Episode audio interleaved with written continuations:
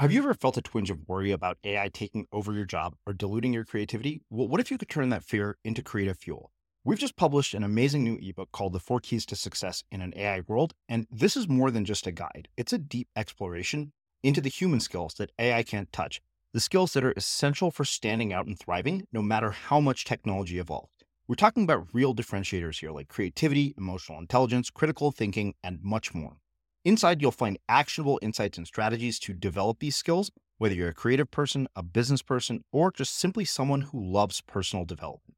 This isn't a story about tech taking over, it's a story of human creativity thriving alongside AI. Picture this AI as your creative co pilot, not just as a tool, but a collaborator that enhances your unique human skills. The Four Keys ebook will show you exactly how to do that and view AI in a new way that empowers you instead of overshadows you. Transform your creative potential today.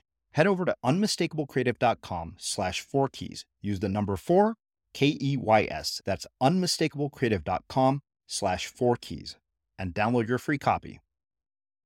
It is officially, this is the first time in the history of the world where the risky thing is to do the traditional thing. That's more risky than, quote, taking risks and becoming something that is outside the dominant paradigm. It's more risky now to do the same old shit than than to to get into an adventure and write your own script. I'm Srini Rao, and this is the Unmistakable Creative Podcast, where you get a window into the stories and insights of the most innovative and creative minds who've started movements, built thriving businesses, written best selling books, and created insanely interesting art. For more, check out our 500 episode archive at unmistakablecreative.com. Hey, I'm Ryan Reynolds. Recently, I asked Mint Mobile's legal team if big wireless companies are allowed to raise prices due to inflation. They said yes. And then when I asked if raising prices technically violates those onerous two year contracts, they said, What the f are you talking about, you insane Hollywood ass?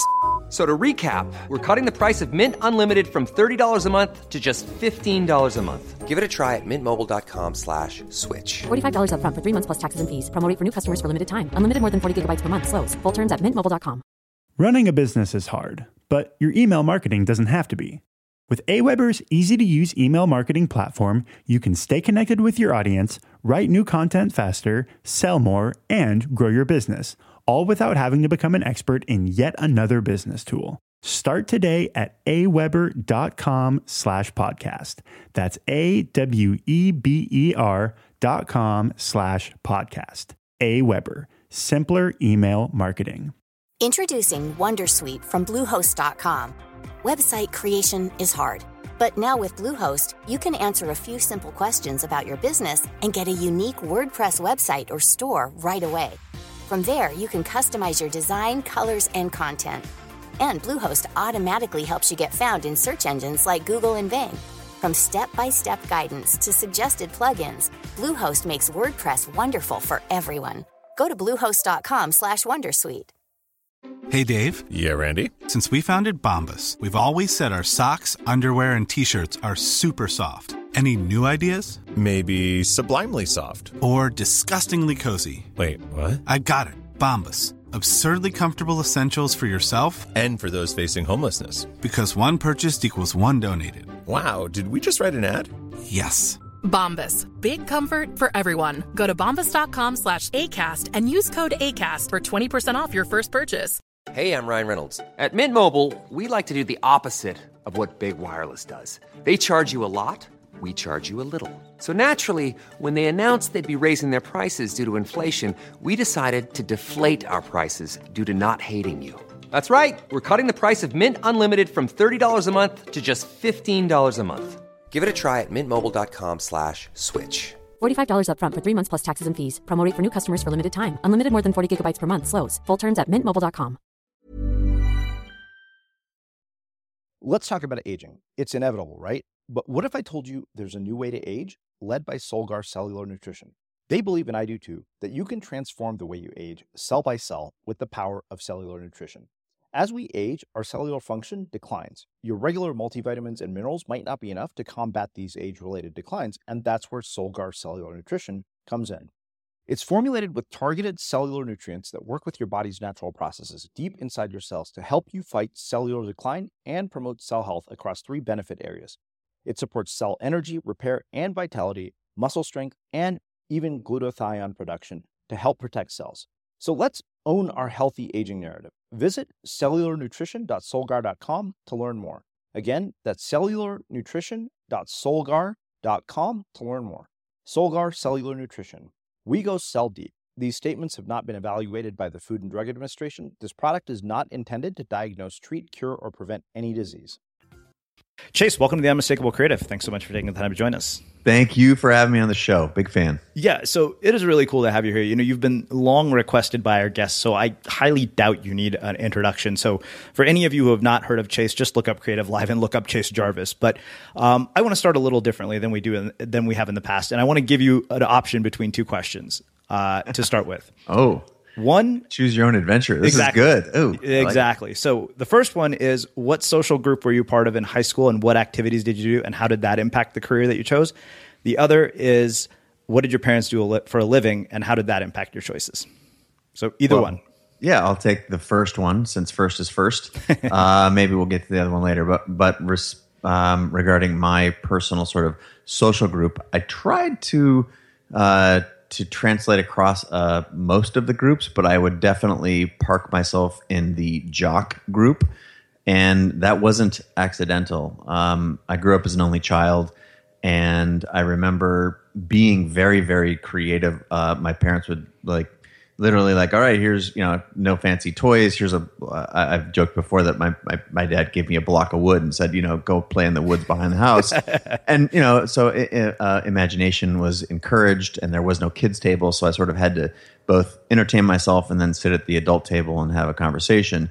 And if you fast forward into early school, where you know creativity was fully um, uh, encouraged and you know if hey who wants to come up and draw on the board or who wants to sing or whatever where all of the kids raise their hand. You remember that early early early school. And then over over time what our schooling infrastructure does is it weeds that out of as many people as possible because that doesn't fit with the sort of the rigor of the factory mentality that our educational system is. Um, and so what i started seeing then is like oh the kids who are sort of air quote creative though that in many ways equals weird. So, you know, and this may be a much more of a product of the time in which, which you know, I, w- I grew up. Um, so I actually, as I identified, very creative as a young kid. But when I started seeing that, I was like, oh wait, what what what just sort of fits in nicely, and that was jocks. And I was um, essentially sort of an artist trapped in a jock's body. I was very, um, I was a good athlete, so I just pursued that. And um, and you know, I was the captain of the soccer team, captain of the football team. Went to uh, college on a soccer scholarship, and so I think a default identifier as a as a category would be jock. But it's very worth noting that I was always deeply conflicted, and it was really skateboard culture, um, which is sort of a confluence of athletics, um, art, counterculture, uh, that helped me reconcile who I was and sort of allowed me to, you know, become that more publicly. It gave me a uh, it gave me context and it helped me understand that you could be all three of these things. But that the idea of um, how to combat societal pressure to be or become something is a long time thread in my in my work and is part of what I'm trying to help you know other people reconcile with their lives, living their dreams in career, hobby, and, and life uh, to this very day. So there's a lot of backstory there. I don't know if that was Oh, yeah. uh, if you did your research there, but that there's a, a lot of um, I think we could talk for a whole hour on that topic, topic alone. Yeah. You know, I have a question about how uh, being an only child has impacted your relationships and, and kind of your entire perception of human behavior and psychology and, and how you work with a team. Hmm, okay, fire away. What's Or been the that- impact? that is the question in and of itself. Okay. Yeah. Um, I think the well, for many, the concept of being an only child meant spoiled, or it means like, oh, I knew this kid one day. He was an only child. Boy, was he spoiled. Um, I I don't. I never felt like that. I felt like I was supported by my parents, but it was also uh, I was very independent, encouraged to be very independent, had very little choice, as I mentioned earlier. Like there was no kids table, so I had to sort of um, have reasonably adult conversations probably before it was time for me to do that developmentally. Um, and I was also um, not spoiled in a financial sense. We were very, very middle class. I don't think I, I could say lower lower middle class, but certainly straight up middle class. You know, both my parents had reasonably blue collar jobs. I came from, you know, my dad was a cop, my mom was an admin at a biotech company, uh, and I, you know, I had upside down Nikes, uh, you know, and Adidas with four stripes, um, and and uh, and just was reasonably grateful for just having my needs met, and didn't really know anything else. It's like when people ask, "Oh, what was it like being an only child?" Well I didn't, you know, I don't have any other references. Not only am I only child, but I'm I'm the only person in my family to this day under the age of 65. Wow. So I don't, I have no cousins, I have no brothers and sisters. Um, yeah, so small family. Um, and the way I think it impacted my um, my working with teams or um, or yeah, just working with teams is I try and first and foremost lead by example. And there's sort of an individuality um, i think baked into that. Like you know it, hopefully if i can demonstrate that here's how i work or here's what's possible that you know others around me will be inspired and so i'm much more a leader than a manager i don't think i have great manager skills and i've been fortunate enough to surround myself with people who are um, but leaning into my strengths i think that you know the aspect of having uh, a boss or a peer who um, is capable and or um, wants to send the message that anything is possible. That's that's sort of how I have maybe uh, translated that in, in, that independent spirit or that um, only child aspect into a positive. I think there's many ways that it could be a negative, and I and, and I don't want to claim to have been able to usurp those in any way, shape, or form. But I, I understand that you know being strong minded and independent that can have a positive effect on you know demonstrating what's possible and as i move into this you know another phase of my career well i'm not just sort of leading people who are are interested to follow but leading other leaders and leading people who have huge aspirations um, you know that's been a, a fantastic learning experience for me and i've been able to sort of flip the script a little bit and and learn from so many people who I get to go to work with every day that are smarter and more talented than me in all my areas of, of weakness. So yeah, I think that probably is a the best way to plug into your or back into the your question. So you mentioned uh, being a jock, and yet you know you're kind of the antithesis of that in some ways. Now it's such an odd paradox to me, but I, I, can't imagine some incredibly valuable lessons didn't come from being an athlete that you apply to your work today. And I'm curious what those are. Yeah, very much uh, work ethic. Yeah. Um, it, like work when no one else is watching. It's not just about being seen working. it's mm-hmm. about it's about putting in the time and the cycles and the energy. Um, you know, there's a, a hustle, uh, and you, you, can't. There's so many things that you can't control. Uh, there's generally two things that I. And it's funny. I was just uh, on my Snapchat yesterday talking about this um, which is I'm just Chase Jarvis if you care to follow me there. But it, it, it's basically there's two things that you can control. I mean, you can't control the weather, you can't control the market conditions, you can control your level of effort, and you can control who you run around with. You can control the people that you spend time with.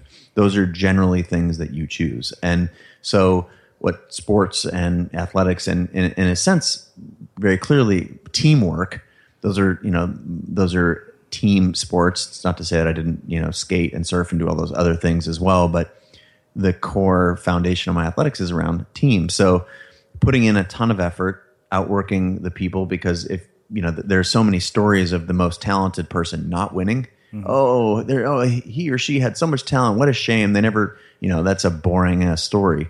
Um, the the opposite, rather the like, wow, um, this person who didn't have all that much talent worked their ass off and was able to succeed those are that's way more uh, a inspirational, aspirational. B a, a product that I see more ubiquitously is people who had they were good at something and then put put in a disproportionate amount of effort. So certainly that's something that I came that came from um, growing up working really hard in in sports at a, at a you know at a high level in in soccer I played on the Olympic development team as a young person had a really clear path towards professional career there if I wanted to pursue it um, I ended up choosing something different but it's it's absolutely fair to say that, that played a huge role in you know who I am today despite the apparent disconnect between you know athletics and and um, and artistry although I'd love to explode that paradigm comparo if I could because there there's so many of those things are, are related. But oh yeah, I mean all my creative insights come from surfing. So yeah, I can absolutely relate to that. There you go. What do you think accounts for the gap that we see um, in levels of achievement and performance? Like you know, I've had had so many conversations about this, and it, I feel like this might end up being a subject for another book entirely. Uh, you, you, like we keep hearing messages like the ones you get from people like Daniel Coyle, uh, who talk about the talent code, or Geoff Colvin, who says talent is overrated.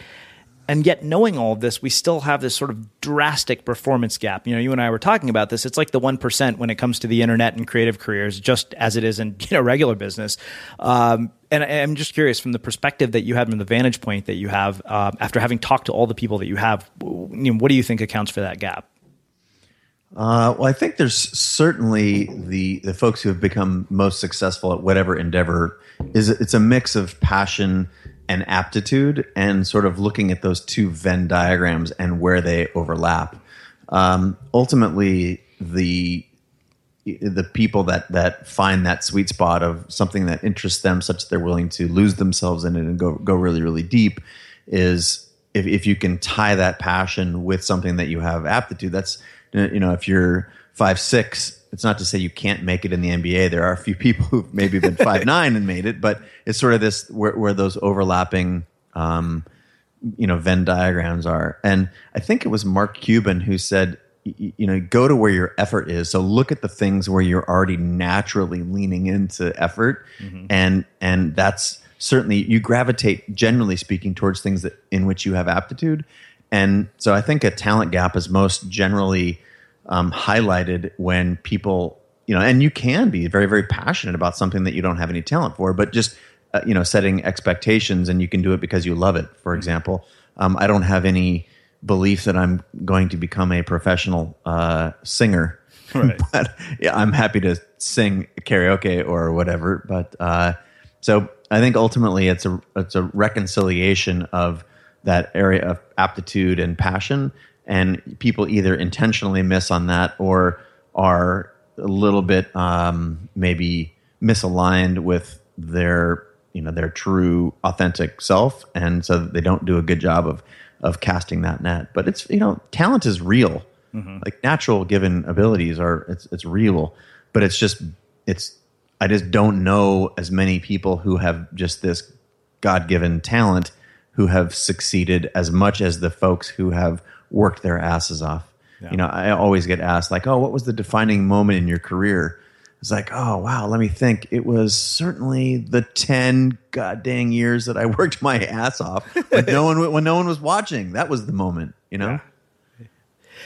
Well, let's do this. I would like you to walk me through the journey from college to Creative Live. Um, what the inflection points were, and even more importantly, what the really down moments were, where you wondered if you you really maybe should be doing this or even thinking about quitting. Ooh, um, all right. So, college, there was a reconciliation that, despite my passion for soccer, my aptitude, my very clear career path, and all the opportunity that I'd just been doing it through college, you know, four hours a day every day for five years and I realized that that was there was so much focus, and that if you really wanted to exist and live and succeed at that at that level, that basically all other things needed to fall away or dramatically fall away in, relative to one another. And so I looked at like, okay, just pure sports focus. Is there, you know, are you willing to spend the next 10 years of your life doing 90% that? And the answer that came back, despite all the you know the scholarships and traveling and all the opportunity that had provided me to that point was like you know what? I think i'm not willing to trade in 90% of my life over the next 10 years for the just in and of itself to to uh, to play professional soccer. And what voice spoke to me more loudly was um, in uh, it was related to my course of study, which had been uh, philosophy. I, I, was bound also I was planning on going to medical school, so I did all the full, you know, all the pre med and all the tests and all the interviews and stuff like that. And in the process, got much more interested in philosophy because I, I realized that while my parents thought that a job in philosophy meant you could philosophize about being unemployed, what it really was was was it a, it was a vehicle for critical thinking. And so I found that through reading all these philosophers and, and the act of writing, um, that I really became to know myself. And one of the things that I realized in myself was that creating is one of the things that is uniquely, uniquely human and can be distinctly, you know, something that you can do to change your own you know your own views, the views of others, and and you know if if at scale, perhaps you know a worldview. Uh, and so the idea of creating the macro sort of big picture version of of you know quote unquote being a creative, whether that was a writer or a photographer or designer, but you just had a disproportionate opportunity to impact not on your not only your own life but the lives of of people beyond that. So, um, as I mentioned earlier, sort of reconciling you know, being quote a creative uh, with you know my sort of public persona of being and or a jock or what people who I maybe grew up alongside thought of me. Um, I you know basically flipped the switch and started leaning really really heavily into that concept and immediately not dissimilar to where talent meets aptitude and passion um, I I began to see some sort of level of success. I through a very strange set of circumstances, my grandfather, uh, just a couple of days before my college graduation, uh, unexpectedly died of a massive heart attack. And he had been inspirational to me in that he was a, a, a hobbyist photographer. He and and my father both. And the the golden uh, or what is it? The silver lining of that dark cloud was that on his death, I was given all his cameras and so I suddenly, you know, in the trauma of him passing very suddenly, uh, I had these tools that encouraged me to fulfill or follow that passion that I was reconciling in my mind about creating.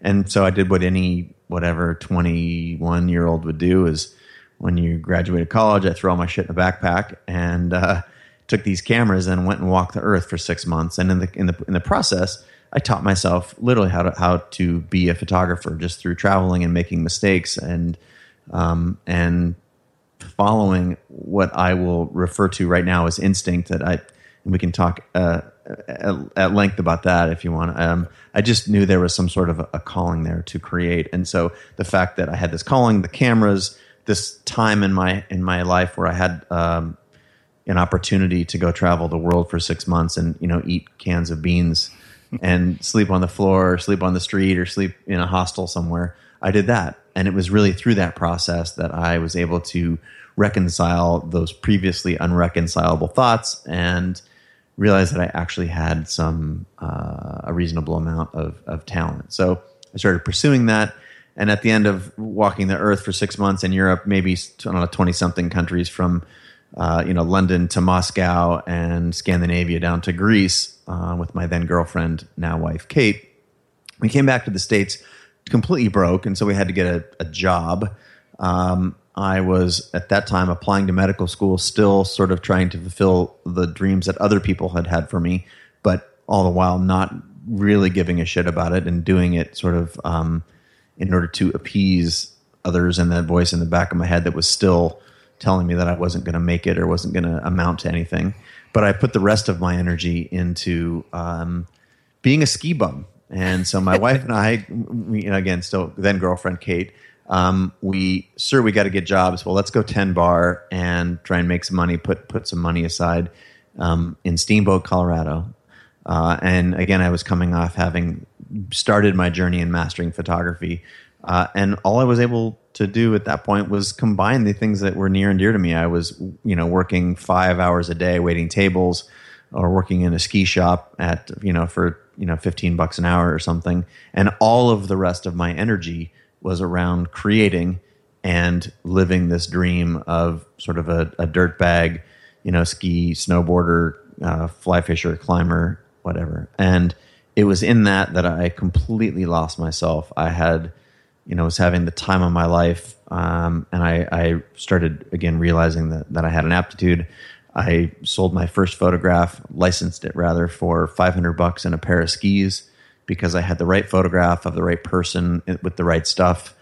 And you know what had taken me, you know, a week to make 500 bucks um, or or longer, you know, two weeks waiting tables uh, or making some low hourly wage, I was able to make in, in in licensing one photograph. And I was like, wait a minute, let's try and do this again. So I basically set out to repeat that same thing and subsequently did and was able to put that on repeat a couple times and realized that wow i can make enough to live. And it wasn't about having a lavish lifestyle. It wasn't about knowing exactly what i what i wanted to be. I was realizing that there was there were people out there who were willing to pay me to travel the world and ski snowboard skate surf with my friends and i didn't care about the details i just wanted to do that and i leaned into that that experience and before i knew it i looked around and like holy shit, I, I am a professional photographer. I'm making my living doing the thing that I love. And,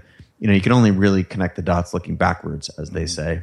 Um, but that was the beginning of my photography career. And in order to speed up the story to get to Creative Live, let's just say, you know, over the next um, five to 10 years, um, I leaned into that super hard and, and was able to, you know, to become one of the top one half one one percent of earners in the field through writing some you know some lucky waves for example where the, i was focused on that outdoor action sports photography and that was very very niche and then it went mainstream mm-hmm. when you know the concept of extreme and all that stuff went to instead of you know working for a ski company that no one had ever heard of for $500 you could you know shoot a campaign a, global ad campaign for uh, one of the automotive manufacturers or you know you know big companies like Visa or American Express and, and get paid you know l- you know literally a hundred times that. And the so I rode that wave and that was a mixture of of luck and preparedness and talent and stupid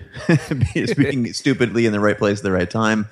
And um, and you know then when you're on this treadmill uh, for me it was realizing that okay this is you know I've checked so many of the boxes that I thought I would never check. And and when you start looking at your watch when you're on a shoot that the whole world who wanted to be a photographer would kill to be on, there's a little bit of a gut check. And I realized that I wanted to, you know, there was a very defining moment, honestly, of of being caught in an avalanche.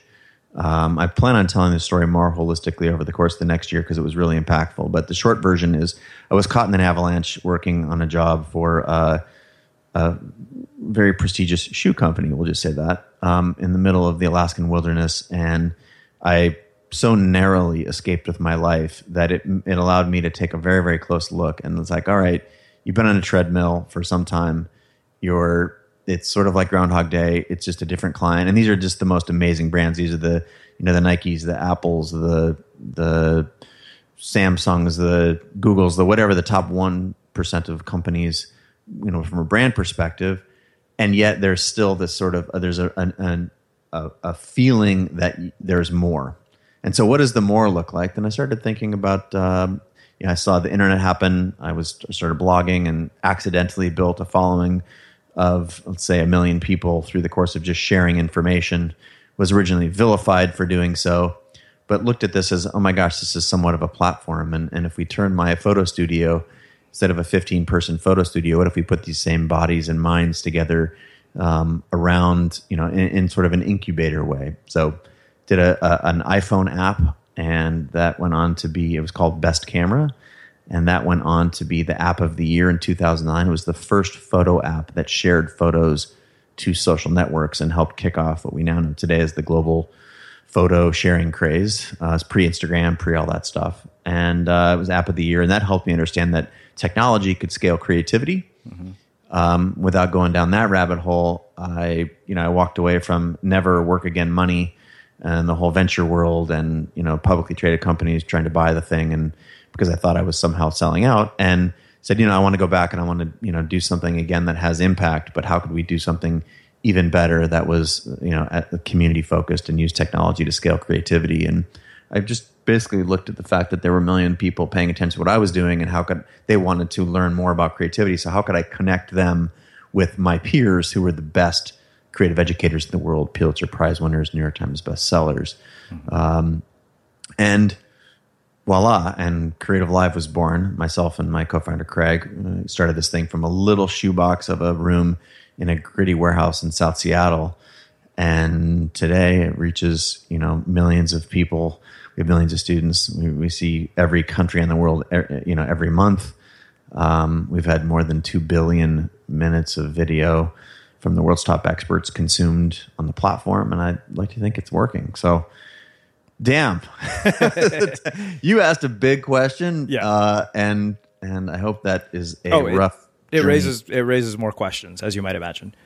uh, you know, you said something earlier uh, in that story about instinct and this moment when you realized you had stumbled up onto something. And I've asked this question in a number of different forms, so you know we, this can go any number of ways. But I, I think the one that I'm curious about is why you think so many people don't do anything in those moments of instinct. Like, and yet you all and the and the other question that comes from that is uh, why so many people spend their lives doing things that other people think they should do. Well, it's to me, it's a very simple answer, and that's we're conditioned to do that. Yeah, we are from a very early age, and you know, I will, I will first and foremost blame our educational system. The thing, it's based on the factory, literally. Yeah, the um, it was largely a German invention um, German and or Prussian, looking at okay, um, what are very efficient means of production? It was early in the Industrial Revolution, and factories were coming up, and they're like, okay, well, the school system it needs to both be a babysitter and a uh, a system that delivers education on a dosage over a period of time, such that we can. It sounds a little bit controversial, but indoctrinate, you know, mm-hmm. the our our um, national populations. So, you know, it's it's literally built on the idea of you put some raw material in one end and then you move it through there and you give it, you know, all these individual things at the right time. And the right time is time that's good for the institution, not what's good for the individual. And then at the end of some time period, you have a thing, and that thing is a human, and that human has been programmed effectively to do the thing that the society wants it to do. And Know I, am not trying to be conspiracy. This is literally, if you look at how the institution of education was created, it was with this in mind, unabashedly. Mm-hmm. So it's no wonder that you know these are creative, you know, our creative gut, and you know, to go to your question, our instincts are drilled out of us because where we wake up and someone is telling us exactly what to do. You go to school here, you take this class, you take this class, and that just goes on for you know 12 to 15 years, and then when you come out like how much free thinking are we capable of? How much dreaming are we capable of? And what does that you know that voice that we are biologically programmed to listen to it has been you know at at at least become questionable and uh, more likely has been rendered almost completely ineffective. So we're left on the backside of that with a whole litany of, of shoulds you know you you should do this you should do this you should go to college you should um, graduate you should get good good grades you should do something that's very practical because that's what the system was designed to get you to think like mm-hmm. and and then here we are we're we're left with a you know we, we throw around words like creativity and innovation and forward thinking and yet we don't have an educational system that actually is capable of producing that or usually things that are you know people or ideas that come out of those things are they come out of it in spite in spite of all of yeah. that programming not because of it yeah you know and you know indirectly that is um, very strongly correlated with why creative live exists and we wanted to build a a system that helped people follow that intuition uh-huh. and followed their dreams you know whether that be career hobby or life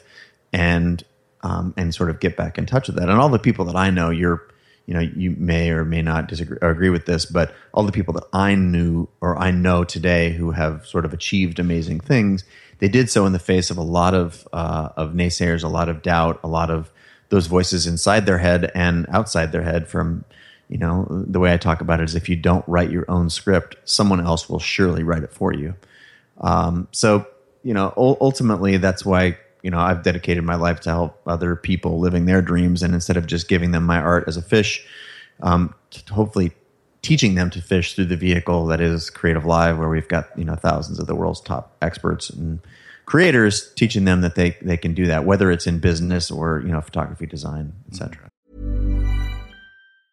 as a person with a very deep voice i'm hired all the time for advertising campaigns. But a deep voice doesn't sell b2b and advertising on the wrong platform doesn't sell b2b either that's why if you're a b2b marketer you should use linkedin ads linkedin has the targeting capabilities to help you reach the world's largest professional audience that's right over 70 million decision makers all in one place. All the big wigs, then medium wigs, also small wigs who are on the path to becoming big wigs.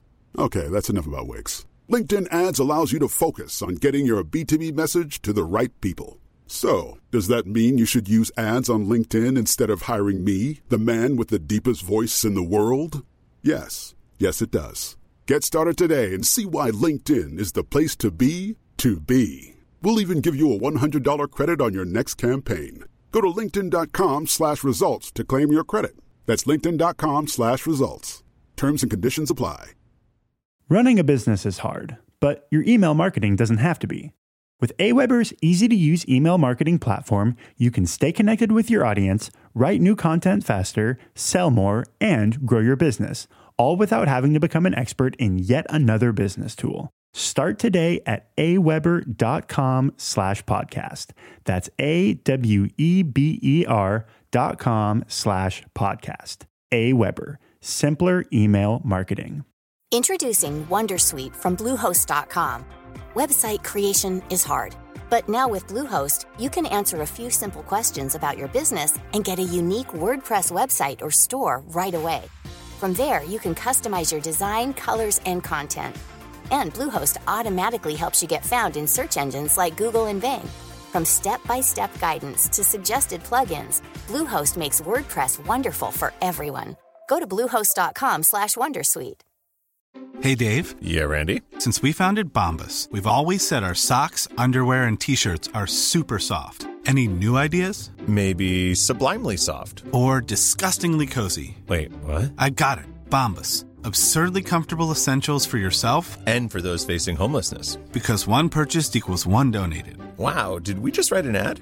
Yes. Bombas. Big comfort for everyone. Go to bombas.com slash ACAST and use code ACAST for 20% off your first purchase. Hey, I'm Ryan Reynolds. Recently, I asked Mint Mobile's legal team if big wireless companies are allowed to raise prices due to inflation. They said yes. And then when I asked if raising prices technically violates those onerous two year contracts, they said, What the f are you talking about, you insane Hollywood ass?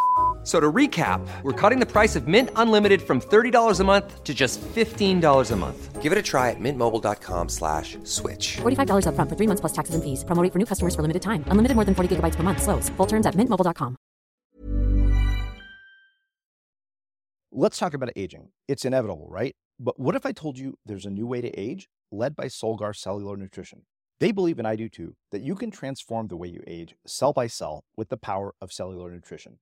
As we age, our cellular function declines. Your regular multivitamins and minerals might not be enough to combat these age related declines, and that's where Solgar Cellular Nutrition comes in. It's formulated with targeted cellular nutrients that work with your body's natural processes deep inside your cells to help you fight cellular decline and promote cell health across three benefit areas. It supports cell energy, repair, and vitality, muscle strength, and even glutathione production to help protect cells. So let's own our healthy aging narrative. Visit cellularnutrition.solgar.com to learn more. Again, that's cellularnutrition.solgar.com to learn more. Solgar Cellular Nutrition. We go cell deep. These statements have not been evaluated by the Food and Drug Administration. This product is not intended to diagnose, treat, cure, or prevent any disease. I don't know if yeah, that's. Oh yeah, you know, yeah. I, I, could hammer on that forever. That's also a lifelong topic for me. and, well, but I love you ask it though. It's, it's well, it's I, I, knew that we wouldn't you know uh, get through this conversation without talking about education because I've heard some of your views on education before. So I was like, we have to talk about that because there are actually parents who homeschool their kids listening to the con- using the content of our show. That's uh, amazing. so I, that so that begs the question then you know um, you've kind of talked about what's wrong with our education system, and I happen to agree because I jokingly say I'm a failed byproduct of that system. Uh, but I, I guess the, the, real question then is, you know, from the vantage point that you have at Creative Live, what is the future of our education system going to look like in order to prepare people to be like, you know, valuable members of society and also be able to do work that is meaningful and fulfilling to them? And, you know, knowing that parents who homeschool their kids are listening to this, what would you tell them? I would go back to that thing that we spoke of just 10 minutes ago, which is there is this sweet spot of an area of passion and an area of interest and effort. Mm-hmm. And leaning into that at first as an exploratory exercise and then as a understanding that whatever that thing is there is a way to make a living and a life doing it is an extraordinarily powerful vehicle it um, and if you're making this decision for yourself, I think that's easier. If you're making this decision, you know, along with your child, um, then it's really an exercise of listening. And you're in, you know, in the adult to, you know, in the parent capacity, you're listening to what your child in listening in, by form of like literally listening and also by watching. Um, and as an individual, like listening to that inner instinct that what are the things that you have aptitude in and what are the things you care about and where do you put your effort? Mm-hmm. to me that that um, what a world it would be if people did that as a as the default rather than the society. I mean i literally grew up and said oh if you're smart and hardworking and somewhat talented maybe you should be a doctor or a lawyer. Like li- literally. And and you know i don't disparage my my parents or my family or the you know the culture that I was listening to or responding to at that time. But that's that was that was a pattern that was very real for me. And instead of doing that, what if you listened to that voice inside you that said, "Oh, you love piano? Well, you absolutely can be a, a professional musician or a pianist or a this." And it doesn't have to be professional. You can do it in your spare time, and it can be your side hustle, and you can love it and just you know just write and play music. You can do that on a side. Um, and it, what a world that would be. And the reality is, is that there's enough diverse interests that for every person who wants to be a, a concert pianist, there's someone who wants to like be an actuary or an accountant or a physician or, you know, and so I, I think that there's enough, uh, there's enough variety just in, in humans to more than provide for all of the things that need doing. Yeah. Um, and I don't want to underscore, or I don't want to, um, not underscore, I don't want to uh, overlook the fact that we all have to do things at different times in our lives that we may not want to do, that circumstances get in the way. Um, but looking at those as temporary rather than as a card that life handed you forever. Uh, to you know that that's more in line with with my belief that that that you can really do the things that you want to do. Do you think that we'll start to see a change in the way that we're educating people, uh, given that this factory model is so outdated? I mean, the Industrial Revolution ended decades ago, and yet we're still putting people through the same model. Oh, it's absolutely failing. Yeah, I, it's it, it's absolutely failing. I mean, the average student debt in our country is thirty five thousand two hundred dollars in 2014. I think it's hovering around forty or forty one thousand or forty thousand five hundred now, and that's the average. So that means for everyone who owes sixty, there's somebody well, or everyone who that. owes twenty. Yeah, there's someone who owes sixty grand. Yeah, and there's a lot of sort of strong economic theory that believes that a sort of a stagnating or a lukewarm economy has student debt as its basis because the students are um, hamstrung with college debt the country, uh, the government is disincentivized to remove it. It's the only debt that you can't mm-hmm. um, declare bankruptcy to escape, and and the the federal government makes a ton of money off the interest from student loans. So there's this a, a, a loop that disincentivizes breaking that loop. Um, so the fact that the average student graduates with forty thousand dollars, and then it's hampering our whole economy. That in and of itself will drive people away uh, the fact that if our parents had one job, we will have five, and the next generation or the generation that's growing up listening to this right now will have five at the same time. Mm-hmm. Uh, the schooling system that we've grown up with or that pre- preceded us is absolutely incapable, um, literally 100% incapable. They cannot evolve fast enough to address this need. Um, and so it's going to have to. And we're seeing this. All of the data is very clear Yeah. that you know that that going to a certain college only helps you if you go to the certain the, the top like one third of a percent. There's like 12 or 18 schools mm-hmm. that if you go to these schools, you are disproportionately likely to get some job X and everything else is like it, it, it's not required. Now, if you're going to be a physician or an airline pilot or whatever, you need to go to school to get certified. That's fine, but literally that should be the default. If you need to get a piece of paper that says you are you can do this thing, then you should try and you know go through this avenue. But for all other things, it needs to be a real concrete. Like, does this thing add value? Is it helping me? And if I come out with forty thousand dollars in debt, what am I going to do?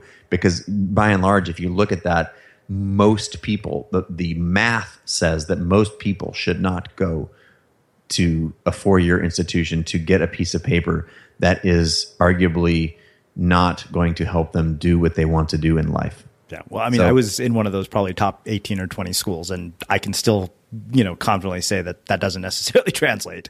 Well, for sure, and that's one of the reasons at Creative Live we we, we are not after sort of completion. We don't certify our courses because the I mean this is true as you know I like to look at leading indicators. Um, leading indicators, me personally, what are the things that I'm interested in, and then I lean into those. And the same is true for um, macroeconomic trends. And if you, you're um, if companies like Amazon, Google, Facebook, um, the people who are leading not just the technology sector but other sectors, even the best people in the government, they don't necessarily recruit out of college. They recruit based on what you've done, who you built, who, who you built things with, who you learned under, and what your sort of aptitude and energy is for a particular topic. And it, it less and less like those companies, they don't require that you have a degree anymore for 90% of the jobs that are in their hiring plan because they want people who are passionate. So what does that look like? It looks very much like the portfolio model of creativity. Because an artist gets hired on what they've built, what they've made, who they worked with, who they worked under, what they did, and what they're capable of. If you look at the thing that they did, they did just yesterday. What what are they capable of tomorrow? You can make a reasonable guess there and knowing that that artistic portfolio is really starting to be the dominant paradigm for all future jobs it's interesting and it really calls into question the current economic or the current uh, educational paradigm of a four-year university Yeah, you know, it's interesting. We had Salim Ismail here from uh, Singularity University, and I'd asked him about this the same question because anytime I have somebody who has sort of a, a, an unusual perspective on this, I, I'm always curious what they think. And when I asked him about, you know, why Singularity isn't like accredited as a real university, he said because we update our curriculum in real time. yeah exactly Which that blew my mind. That you know, you, so you're telling me because you're actually current with what's going on in the world, you guys can't get accredited. Yep, that's 100% true. And I'm not I'm like completion is really a thing. And I understand that that K through 12 for example, in a world where the government does have certain low-level responsibilities to check box that says you can do this to be a mm-hmm. functioning member of society, I understand that. But for everything else, the the concept of completing something, it's like if I asked you if you would read a thousand page book that 10 pages in you thought was shitty or even 50 pages in you said, and you said yes, I would, I would, you know, kick you in the shins. I would say, why, what, what is like, what is this sort of mentality of you can't quit something? Um, that is a, you know, whether that's a nationalistic or a pride or, but let's just, it gets very confusing very quickly because we're, we're teaching people in our culture to value things that are not valuable.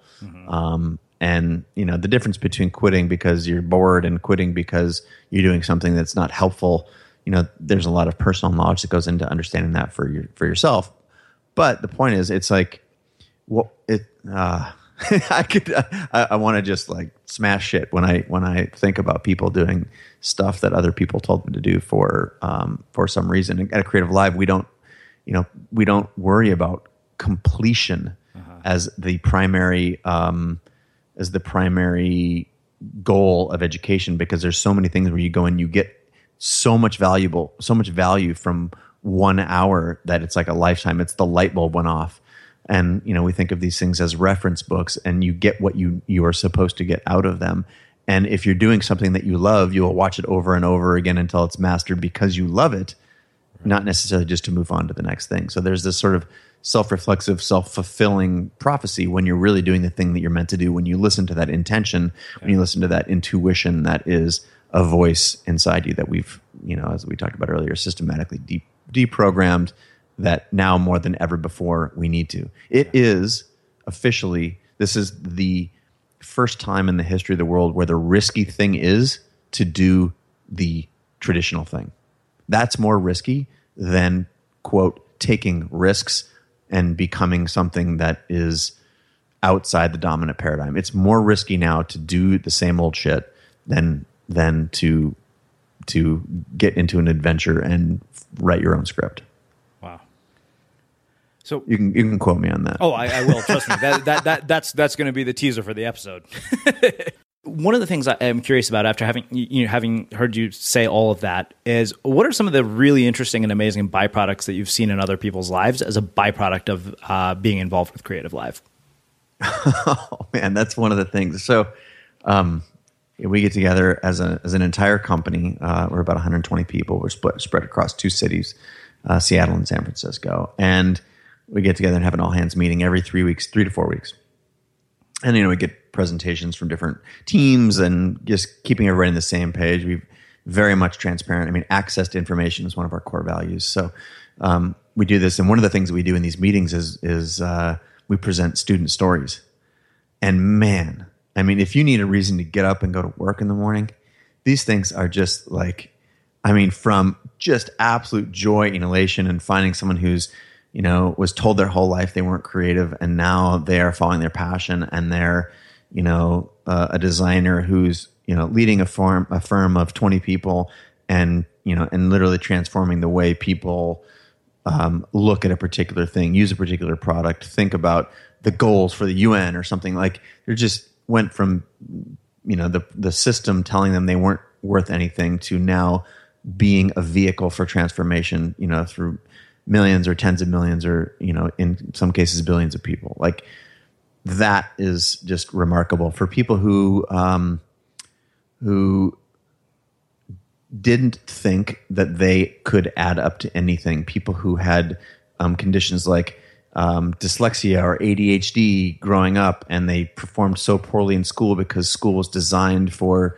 you know in that sort of factory mentality and then when they discovered um, Creative Live and were able to lean into their passions. They're now very, very you know successful entrepreneurs or artists, um, or building businesses in an area of life that that not just you know transforms millions of other people, but maybe even transforms themselves, allows them to um, you know have financial freedom where they couldn't have it before. We just there's just like we read three or four of these things every meeting and we've been having these meetings you know three every you know two or three times a month two times a month for six years now, and we're, we're, there's no shortage of stories. In fact, there's just a shortage of time to share these things. So it's, uh, I think it, it I don't want to. It's it's maybe dangerous to talk about it because I am you know a co-founder of this company, but sure. The the without sort of flag waving, it is abundantly clear that that you know democratization of creativity and creativity not with just with a small c like art and design but creativity with a capital c of which is basically making anything a business a product um, solving you know the world water crisis. All these have creativity at their core. And to um, to be championing a vehicle for people to lean into that is has given me more personal um, joy um, pride uh, and belief in the future than anything else I've ever done. And it, again, it's dangerous to, I don't want to wave my own flag here, but if you look at the millions of people who, um, you know, who, who take courses and classes and watch Creative Live, um, it, there's, there's a very, very clear theme that this is, is resonating. And take Creative Live out of it, just the fact that we can learn from the world's top experts in real time mm-hmm. because of the internet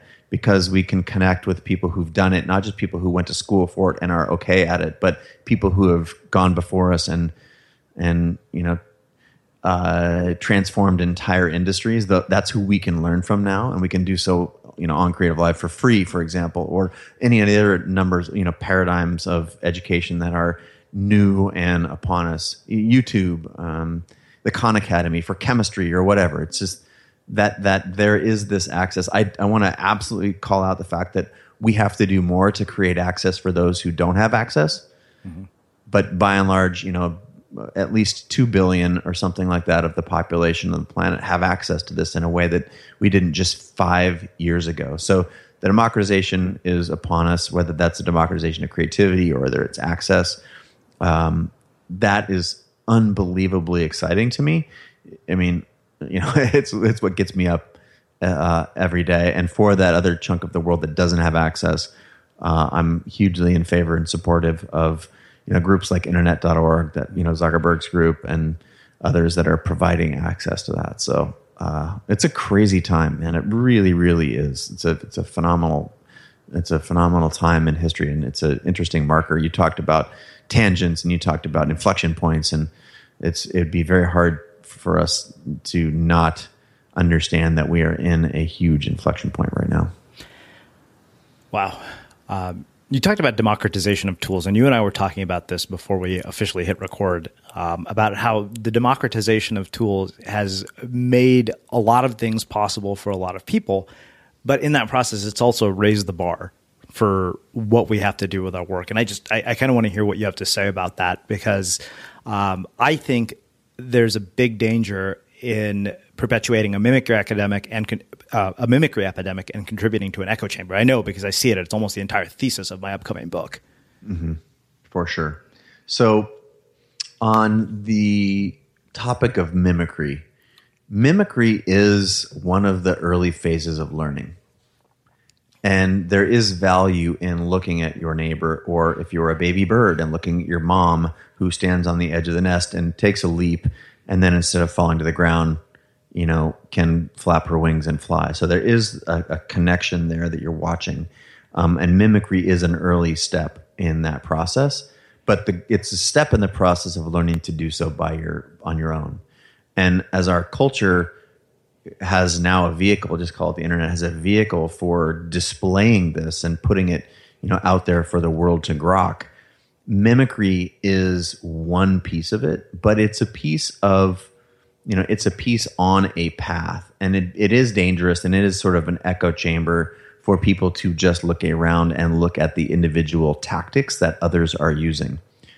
I think Austin Kleon um, said it best, which is if you are stealing from one person, that's stealing. Mm-hmm. If you're stealing from everyone, that's research. And research is something that you can do more abundantly and easier now than ever before. And it's something that I absolutely encourage. But the the real distinction that I think a lot of people miss, or when I say miss, they just haven't got there yet. And that's the sort of echo chamber you're talking about. They haven't got there yet. What they will come to realize and what I preach from a, an artistic perspective is that the answers are not out there, wherever there is. The answers are in here. And in is inside of you, in your head, in your heart. Uh, those are things that are that make you different, undeniably different, because there is, while you may have a very similar genetic structure to all the people to your right and to your left, you truly are the only one who has lived your life and it is the ability to put your unique imprint on something, however subtle that might be, that can resonate with, if at first a thousand, like Kevin Kelly's thousand true fans, mm-hmm. then a hundred thousand, then a million, then ten million, then a billion. Like that, that the thing that you can see and that you can experience, that you can put through your lens of experience and reflect back on the world is your biggest asset and so ultimately, mimicry starts. You know, if, if it, in a perfect world you start out imitating other one person, and then you imitate many people, and then you start listening to that your your own voice, which says, "Oh, what about me is unique and different." Even if that thing, it doesn't need to be. I was raised by wolves.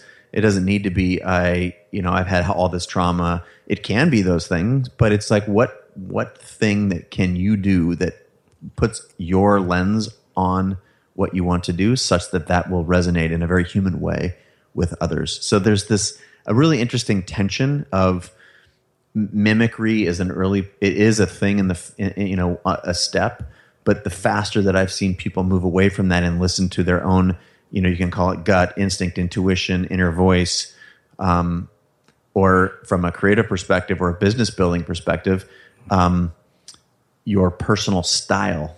Like you know, you can say that I mentioned Zuck earlier. Earlier, so you know, Facebook was really created around you know Zuck's ethos to move fast and break things, and to add value, and to connect people, and and you know, if he didn't put his own lens on those things, you know, Facebook would not be clearly the, the juggernaut that it is today. It might be something else, or it might not have succeeded.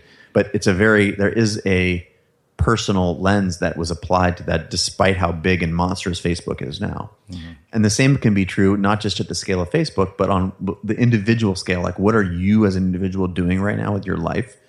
What can you do? What are your natural gifts? What is the natural lens through your own experience? Your experience matters.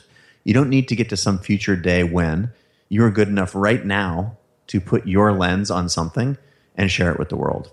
So I, I'm I'm very much a um, an optimist with respect to how the internet or how sort of a, a meritocracy will handle individuals who are both early mimickers and then move on to you know to their own vision and people who are just stuck in this cycle of ripping off the person to their right or to their left that there is a, a, a reward system ultimately because now that information moves so freely and quickly you really can't you can't you can't bullshit your way to a lifetime of success. You might, you know, it might be a day or a week or or a year, but you know, the, the world finds out. So um, I don't know. That's that's my rant on it. How does that actually? Oh. Let me kind of flip flip the script yeah. on you. You as as a topic of your book, and you've written a lot about it, and mm-hmm. you know, I know it's a part of your daily writing and and and of this show. Um, what, what's your take on either on just independently of what I just said, or with that sort of uh, set of trousers on? Yeah, you know, I mean, I, I, don't know that I I've never heard you know sort of mimicry as a phase put put on you, but I, I mean, I, I it's funny because I, I, kind of referenced Austin Kleon as well. I said, you know, steal like an artist. Um, I, I, think it's okay to learn from other people. In my mind, I think the mistake that we make is that we we confuse modeling somebody with mimicking them. And you know, I think it's it's you know, I think Tim Tim has even talked about this. Tim Ferriss who says, you know, take the Bruce Lee model. It's like take what works for you and discard what doesn't. And the problem is that you see like this outlier crazy result. So you're like, okay, you know what? Tim Ferriss does this every single day. I'm going to behave just like Tim Ferriss and hopefully I'll become Tim Ferriss. Which, you know, I think Charlie Hoehn, who worked with him, he said the only person that should be trying to become Tim is Tim. And um, so I, I, think that absolutely, by all means, there there's you know uh, something to be said for borrowing from people. Like you know, I know there are a lot of authors who don't read books while they're writing. Uh, a book, and I'm the polar opposite because a lot of the books I read inspired a lot of sections. Like they, they, you know, gave me insights. In fact, almost every day when I write, I start with somebody else's words first, uh, just so I have something to to think about. So I, I think that I think we have to be careful because it's very tempting to extrapolate this idea. I mean, you know, you, we're talking about Humans of New York and how many replicas um, there are uh, of something like Humans of New York. So to me, it, it's you know, take what works, discard what doesn't, and then don't forget to add the touches that nobody would have thought to add but you. And that comes back to this whole conversation around instinct. Like, what do you want to see exist in the world? Yeah. Uh, like every single thing that we put out into the world is out of my morbid curiosity and my desire to see it exist. Yep and that's I think there's something also baked in there, which all of the stuff that you are surrounded by, whether that's um, visual, digital, physical, that was all created by someone with an idea, and that someone was no smarter than you by and large. And so, if you you know to dovetail off what you said, if you want to see something in the world, you're you know just as just as likely to make it as the next guy or gal. Uh, to me, that I think that's that's interesting, but it's it's um it's very i want to acknowledge that it's very hard in a culture where we are programmed you know antithetically toward that. We are programmed to be like thy neighbor mm-hmm. and to fit in. And you know i do have a, a, certain level of optimism that you know this is one of the things that the internet has delivered. It is one of the things you know it is the positive side of the millennial generation. It is a um, there is a desire to say yes and instead of no. Mm-hmm. Uh, and and so I'm generally very very optimistic about the future. It doesn't come you know with no cost, but right. relative to say my parents' generation, uh, which you know, they're really fabricated into molds and you know and and it suited a particular purpose for the time. it's fair to acknowledge now that we're in a different era, though, and that that model, you know, clearly is not working. So, what will? So, I have two last questions for you. Um, one, you know, you mentioned earlier that you walked away from never work again in your life money, and I'm curious, you know, one, why, what enables that, and you know, because I, I, mean, when I listen to that, my instinct is, okay, I, and you know, it's probably easy for me to say that standing where I'm at because I've never experienced it, so I'm like, I probably wouldn't do that. Not that I could think of, and so I, am just curious um, about you know what informed that kind of a decision, and what misperceptions do we have about a moment like that? Uh, well, it's part of um, something I've an ongoing reconciliation over the past several years. Um, and you know, with respect to best camera, when you know you're the number one app in the App Store, you've had millions of downloads, and this is when you paid for apps, and you you you know created the first app that shared things direct to social networks, and you feel like there's something there, and that project was by and large a creative art project that, as I mentioned earlier, was born out of my photo studio and it was scratching your own itch. As I said, And I was scratching an itch that I had. I I became enamored with um, the fact that we would always have these phones that were just starting to have cameras. We would always have them with us, and as a lifetime photographer, I knew that I'd miss so many pictures through not having a camera. Um, and so I sort of helped popularize the phrase "the best camera is the one that's with you," and the idea of the best camera being the one that's with you was more enamoring and more um, drove more excitement to me than shooting, you know, campaigns that had millions of dollars behind it, where we would travel to New Zealand with 50 people for a month to get five or six pictures, you know, for some global ad campaign. And to be more enamored with this thing that I was carrying around with me on a daily basis um, and thought, wow, uh, you know, what if I could just take a picture with this phone and then share it? Because it was at the same time social networks were coming up. I was on Blogger and and Twitter had, you know, Twitter and Facebook had just sort of really come onto the scene with some sort of um, with some gusto. And wouldn't it be great if I could share that? But I was using five, six, seven, eight apps sometimes to take a picture and then share it to the Facebook app and then share it to the Twitter app and and so out of a scratch your own itch mentality on a side project born from my photography studio, we we created this app, and this app went on to be successful. And when you create something as an art project, when you have already struggled to reconcile your identity as an artist uh, relative to that of an athlete or relative to that of what society wants you to be, um, you know, I had a another challenge just to tell you how deeply embedded this was for me. And I'm a very hard charging overtly type A person, and I'm still the soundtrack is still sort of played in my mind that oh, you did this as an art project, and if you you know sold this to a publicly traded company, you would be a sellout, and you would undermine not just whatever the amount of money that you could give up right or get right now, but a lifetime of income as a creator or a lifetime of possibility.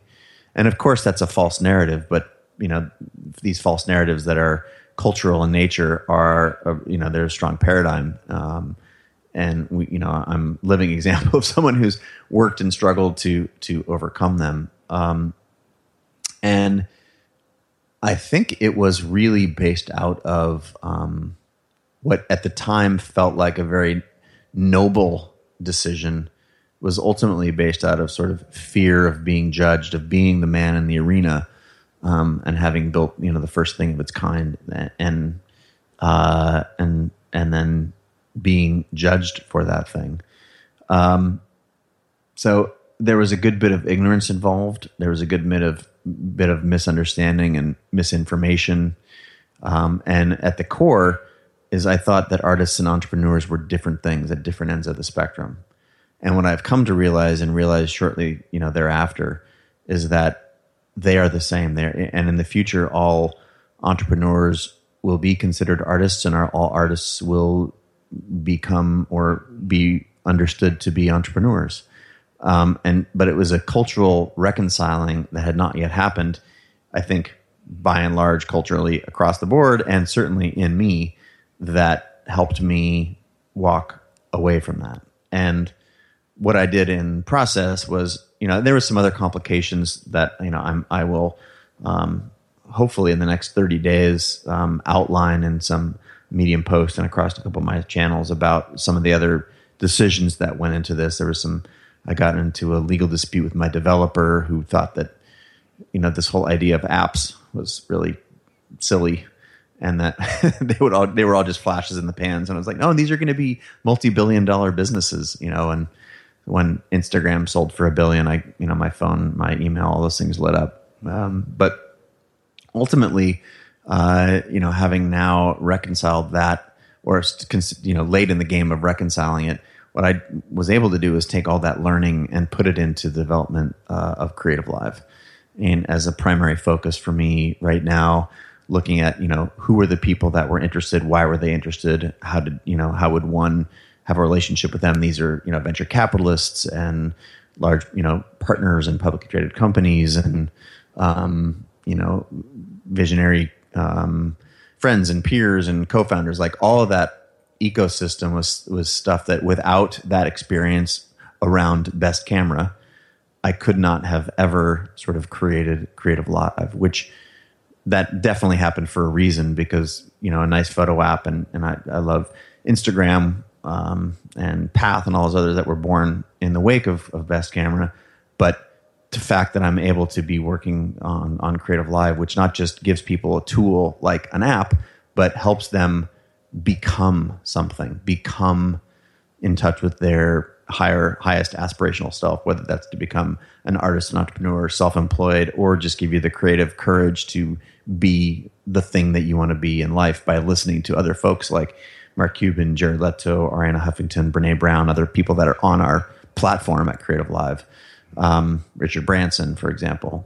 Yeah. so it all happens for a reason. There's no question about it. And reconciling that has been a journey for me over the past five years that i've just it's been painful at times, but I it, it's like many things you've heard people say before. I could not imagine life without it. So I don't know if it was a decision. If it was anything, it was out of ignorance, and and uh, it it has ended up serving me well. But you don't always see that from you know from where you're standing. Yeah. Well, I, I, know you got to get going, so I, I want to give you a chance uh, to tell us a bit about 30 Days of Genius, and then I'll ask you my final question. Oh, cool. Uh, well, I was actually just alluding to it. So, 30 Days of Genius is a project. Um, I've had an ongoing, uh, an ongoing show, an internet show for about five years called Chase Jarvis Live. We started at the same time as Creative Live, and now it's inside of Creative Live, produced by them.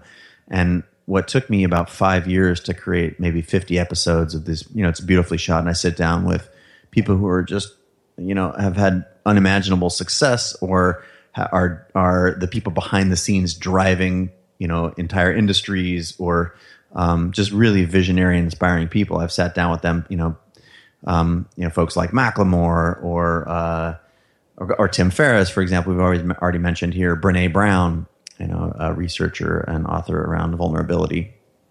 Um, what took me five years to do that, now inside of Creative Live with some additional resources, um, over the past 45 days, I sat down with 30 of the most incredible people, you know, people that I just mentioned a second ago, like Richard Branson, um, Mark Cuban, Arianna Huffington, Jared Leto, um, Elle Luna, who's on, who's been on your show before, um, uh, Gretchen Rubin. Uh, I mean, the the list of, of people uh, who I got to sit down with is really remarkable. And at the core, this is a series of videos that we put together at Creative Live. It's 100% free. It's you know between it's usually between 45 minutes and an hour and a half with these people where I get to deconstruct the things that have helped them live their dreams, what their mistakes, and what are their you know what are things that they seized. Uh, and it's available for free. Um, all you got to do is go to creativelive.com slash genius and just press that blue button there, and then you'll get one of those interviews in your inbox every day for 30 days. You can access them whenever you want. Uh, but it is it's it was such a fun project, so personally transforming, and my social feed looks. I'm I'm so happy with it right now because it's just full of the most awesome stuff from incredible people, and uh, the the response has been phenomenal. It's again, it's it's 100 percent free, and please go check it out. If you do anything as a takeaway from this this interview, go check that out, and um, and I think you will be inspired. Well, um, you're going to finish with my final question. I'm curious to see how you'll answer this after, uh, you know, I've subjected you to all my madness. oh, geez, you, I'm, I'm ready. I'm cracking you, my knuckles here. What do you think it is that makes somebody or something unmistakable? I will go back to the point that I made somewhere in the middle, uh, and that is that you have lived a life that only you can live. And it's through reflecting that part of you into your work that can make you unmistakably different than someone else. The goal is not better. The world is full of better. Better is a byproduct of doing the things that you were supposed to do, of listening to yourself. And in there is sort of self. You need to look inside you and listen and and that vehicle of of self will help you find your place in the world. That is the difference maker. That is the distinguisher because again, only you have lived your life. Only you can put your lens on some challenge that the world's experiencing, some way to make the world a better, more creative, a different, more special place. So I think the answer's in there. And when you're listening to that, that authentic part of you, that allows you to be your best version. And your best version of you is what the world really needs because it's how you're interacting with other people in the world that will ultimately uh, uh, ultimately define you. Awesome. Well, Chase, I really, really appreciate you taking the time to join us and share your story and your insights with our listeners. This has been phenomenal. Hey, thank you for having me on the show. Thank you for doing the work. I, I mean, you've you've put in a ton of energy to this project. Uh, I I love the work. I love who you've had on the show. I know you're continuing to build this thing you're, with your books and, and, and other stuff. So, uh, debt of gratitude back to you for being an inspiration to me and so many. Absolutely. And for everybody listening, we will wrap the show with that. Thank you for listening to this episode of the Unmistakable Creative Podcast. While you were listening, were there any moments you found fascinating, inspiring, instructive, maybe even heartwarming? Can you think of anyone, a friend or a family member who would appreciate this moment? If so, take a second and share today's episode with that one person because good ideas and messages are meant to be shared. Running a business is hard, but your email marketing doesn't have to be. With Aweber's easy to use email marketing platform, you can stay connected with your audience, write new content faster, sell more, and grow your business, all without having to become an expert in yet another business tool. Start today at aweber.com slash podcast. That's A-W-E-B-E-R dot com slash podcast. Aweber, simpler email marketing. Have you ever felt a twinge of worry about AI taking over your job or diluting your creativity? Well, what if you could turn that fear into creative fuel? We've just published an amazing new ebook called The Four Keys to Success in an AI World, and this is more than just a guide. It's a deep exploration into the human skills that AI can't touch, the skills that are essential for standing out and thriving, no matter how much technology evolves. We're talking about real differentiators here like creativity, emotional intelligence, critical thinking, and much more. Inside, you'll find actionable insights and strategies to develop these skills, whether you're a creative person, a business person, or just simply someone who loves personal development. This isn't a story about tech taking over, it's a story of human creativity thriving alongside AI. Picture this AI as your creative co pilot, not just as a tool, but a collaborator that enhances your unique human skills. The Four Keys ebook will show you exactly how to do that and view AI in a new way that empowers you instead of overshadows you. Transform your creative potential today. Head over to unmistakablecreative.com slash four keys. Use the number four, K E Y S. That's unmistakablecreative.com slash four keys and download your free copy.